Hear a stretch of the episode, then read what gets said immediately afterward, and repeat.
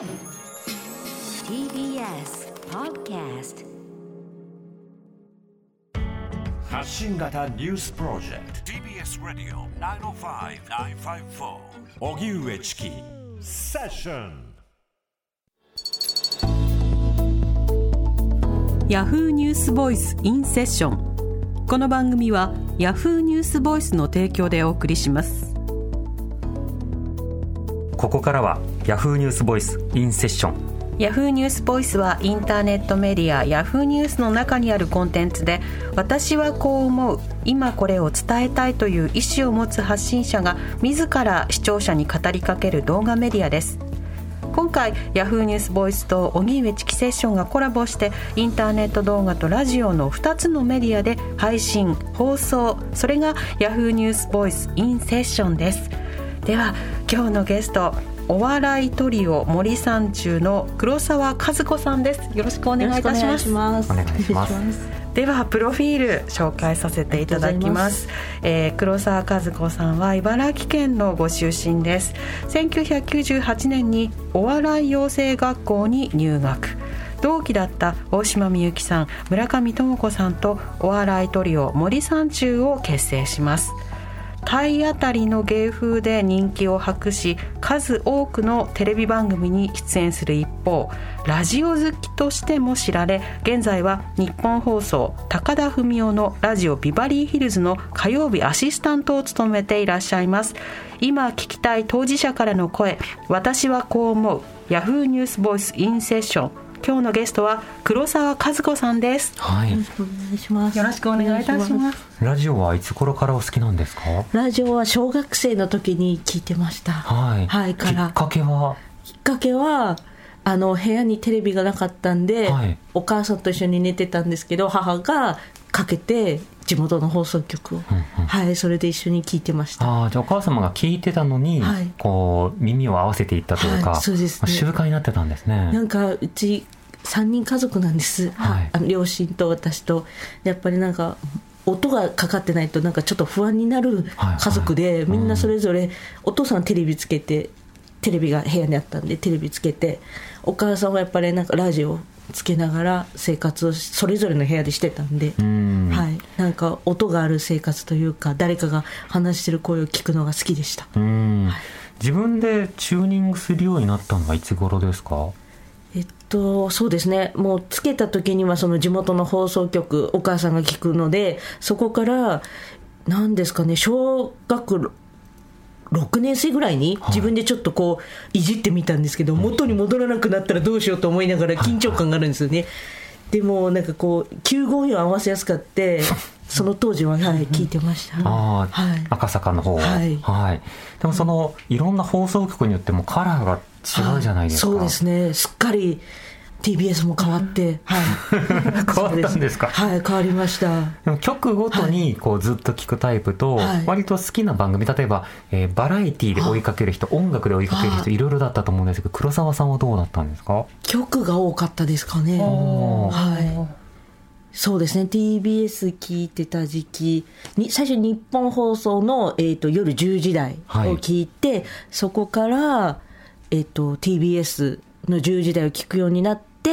でそこからちょっとジャンクとか、そのジャンクの前のやつ、うん、さんじからとかもやってたんですけど昔、はい、そういうのとかも聞くようになりました。うん、やっぱりそのコメディとか笑いを聞くことが多くなったんですか？あ、でもパーソナリティさんの聞きます。はい、あ、いろんな方の、はい、ワイド番組とか。もうきあえっと帯はそうですね、夕方の山本周さんとか聞いてましたけど、はいはい、昔は、はい、うん、東京 エフエム ですけど、はい、いろんなものを追いかけていかれたんですね。はい、そうですね、はい、うん、ラジオのイベントに行かれることもあるんですか？あります。 ティービーエス もあのこのビッグハットっていうこう建物が新しくできた時に、ちょうど ティービーエス のえー、と桂三氏のチキチキ王国っていうラジオがありまして、はいはい、そのラジオの、えー、とアシスタントで東野幸治さんとか、あと女性アイドルの方が出てたんですけども、うんうん、それの公開収録見に来たり、出来たての時行きましたね。それはゲストとしてとかじゃなくて、いやもちろん見に行きました。リスナーとして、はい、学生です。でやっぱり東野さんのファンってやっぱ当時からどんなファンがいるんだろうっていうのはちょっと見たい部分もあったんですよ。やっぱり、はいはい、面白い独特じゃないですか東野幸治さんって、はい、なので東野さんのファンも見たいし、東野さんがそのラジオでどういうあの三枝さんとどういう立ち回りをしているのかっていうのを見たくて、うんうん来ました。イベントだと生ですもんね。生で当時そのイベントに参加するにはどういう方法だったんですか？はがきで応募する、はい、ああそっかそっか、いいチケットとかではないんですね。ないですね、うんうん、もう本当にこのビッグハート の, そのスタジオの中の一部なんで、うん、そんな大人数は入れなかったんですけども、はいはい、実際にその喋ってる様子見て、ラジオだと映像ないじゃないですか普段は、はい、でも実際に喋ってるんだっていうのが分かるとまたなんか変な感覚ですよね。いやもうだからこのラジオにどっか自分の声を入れたいと思ったんですよやっぱり。その学生ながらに、はいはい、東野里っていうのを大声で東野さんの名前読んだら、はいはい、ラジオに乗っかったんでそれがすごく嬉しかったですね、えー、最初のこうやってバーって拍手で、えー、皆さんを迎え入れるときに、えー、東野里東野里って言って、はい、うわーって ティービーエス ラジオに乗っかったと思って、はい、なんでラジオはなんかこうつけるだけでねなんか聞けるんで、うんうんいいなと思います。無料で。なるほど、はい、今日の黒沢さんにその生理に関するお話を伺えるということなんですけれども、この経験談とかご自身の発信などを、はい、その表に出そうとかしだしたのは一体どういったきっかけがあったんですか？自分からあんまり性のことって言ったことなくて、はい、でむしろ発信してるきあの気持ちもあんまりなくて、なんとなく最初のテレビ東京の生理キャンプっていう番組があって、はい、でそこがバービーが エムシー だったんですけども、その番組を立ち上げた方がテレビ東京の工藤さんっていう女性の方で、工藤さんの作るテレビってすごく面白いものがいっぱいあって、工藤さんが好きなんですけど、うんうん、工藤さんが立ち上げるっていう番組だったんで、あのじゃあお邪魔させて い, いただきますって言って、あんまり生理のこともそんな深く考えずに行かせていただいた時に、あ、うん、こういうのってあるんだなぐらいの感覚で一緒に見てて、はいはい、自分のはこういうのだなってちょっと思うことも言いながら、でもそういうのってなんか自分があんまり偏ってってるって言われるから、まあ、口にしなかったりもしてたんで、うん、なんかあ自分の意見も言っていいんだなって思うきっかけにもなったんで、その番組がきっかけでこうやってなんかそれが書籍化したっていうの時とか、うんうん、なんかあとまた違うところでもなんか生理のお話をする機会があったんですけど、自分からはあのこうですっていうのも発信してないです、うん、なんか性に関することってすごくあんまり言うのが好きじゃなくて、なんかあのやっぱりこのよんじゅう過ぎてからこう言えるようにもなったし、なんかこう生理用品とかも自分で買うことができなかったんですけども、今はもうなんかもうおばちゃんになったからどうでもいいよと思って、若い人の若い男性のところにも買えるようになったんですけど、はい、なんかあのなんだろう、性ってなんか性があからさまになった時に人間が負けたって思ってた時がなんかそう感じちゃうんですね。なんかなん、はい、なんだろう、中性的な人間でありたいって小学生の時から思ってて、うん、なんかこう性を出すのがすごく恥ずかしいというか、あの性の対象にされるのがすごく嫌だったんですよ。なんであんまりこう人がでもからかっちゃうんですよね、そういうのって。私があの例えば生理になった女の子がいたら、それが小学生の時にえこれがナプキンって言うんだっていうのとか、えナプキンその時になってないもんですから、ナプキンにこうやるの、ええー、こんなのあるんだっていうのをなんかこう客観的になんか自分はならないと思って喋ってたんで、はい、それが中学校にねん生の時に自分がなった時に、はあ生理になっちゃったどうしよう、ああやだって思いました。うーん、はい、で人にももちろん聞けないし。じゃあどうしてたんですか、生理来た時に？ティッシュペーパーであの、はい、対応してました、はい、うん、ぐるぐる巻いて、はい、でそのティッシュペーパーも結構大量だったから、これを捨てたらトイレに流したら詰まるかもしれない、詰まったらその血のついたトイレットペーパーが浮き上がってきて、あのー、あの人は生理だってバレるかもしれないっていう恐怖で、それを溜め込んでましたね、家に。うーんうわ、いいリアクション。そうですか。はい、はい、えーはい、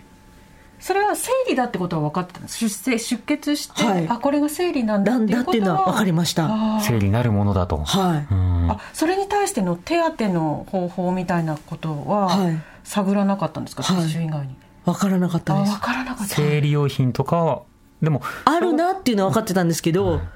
手に入れることはできない。あ、保健室でも言いたくない、うんうん、先生にも相談したくない、友達にも相談したくない、親にも相談したくない。でもそこまで堅くなに相談しなかった理由というのは今どう振り返ってますか？え、大人になるのが嫌だからです。うーん、認めたくもなかった、はい、成人式で着物も着てないんですよ私、はい、なんでかっていうと大人になりたくないからなんですけど、今思ったらいやそれで決められるわけじゃないけど、なんかこう、えー、かっちゃんかっちゃんって言うんですけど、かっちゃんも大人になったねって思われるのがすごく嫌で、私が大人になったら親が変わるんじゃないかとか、はいはい、なんか年いくんじゃないかとかいろいろなんかそういうなんか無駄な考えをしてたんで、はい、かっちゃんはかっちゃんのままでいたいって思いました。昔テレビでじゅういちねんまえに、うん、あの東日本大震災に関連したような話の時とか、はい、その後の地震の時とかに、うんうんうん、その避難所で生理用品とかミルクとか、はい、あとそのおむつとか、はい、そうしたものなど足りないものに対する目配りが必要ですよねという趣旨のことをテレビで発言をしたら、はいはい、に回り上ぐらいの人から男がわざわざそういうことを言うなぞみたいな、なんかこうリベラルぶってみたいな格好のことも含めて反応が来て、すごい何かギャップを感じたことを覚えてますね。でも足りないものがあるっていうことを指摘されないと気づかない方というのは絶対いるので、それはそれでやっぱオープンに話せた方がいいことだなとは思うんですけど、うん、それでいうとこのじゅうねんかんで確かに話しやすさは男性の側でもあるなとは感じてますね。あ、確かに知らない男性にじゅうねんまえに生理用品のこと言われたらってちょっと引いちゃうかもしれないです。うん、でもやっぱり今はね変わってきたっていう部分もあるから、えー、受け入れやきうんって聞けますけど、うん、確かに。いや我々がこうやって話すことが、はい、例えば若い世代これから来るかもしれない人たちの相談しやすさとか、はい、アイテムの便利さとか手に入れやすさとか、はい、そうしたものに影響するなって考えると、はい、やっぱり話せるって大事だなって思うんですけどね。そうですね、うん、こういうなんか何言ってんだよってやっぱり言われがちですけど、えーね、なんかこのとりあえず聞いてくれるっていうのがいいですね。人が人が聞いてくれる時間、ね、はい、あと最近はそのいろんな場所に無料で生理用品を手に入れられやすいようにしようという動きが、あのいろんな国で、そして日本でもちょっとずつスタートしているので、こっそりティッシュペーパーでっていうにやらずに備え付けのものでっていうものにだんだんなっていくかもしれないですね。そうですね、居酒屋、昔だった居酒屋とかね、そういうところにはよくたまにありましたよね。トイレにね、あれあったりしましたけど、うん、今この社会が性とか生理についてどういう方向に向いて進んでほしいというふうにお感じになってますか？いや難しいな、なんだろう、今まだ自分でこう情報をわざわざゴールデン番組の時間帯に、うん、やらなくてもいいとは思ってて、うんうん、自分でこう取りに行きたい人が取りに行く性の選択というかのでいいなと思います、えー、無理やりあの協定してこの人に見てもらったところでその納得しない方もいるだろうし、うん、なんか余計ななんかまた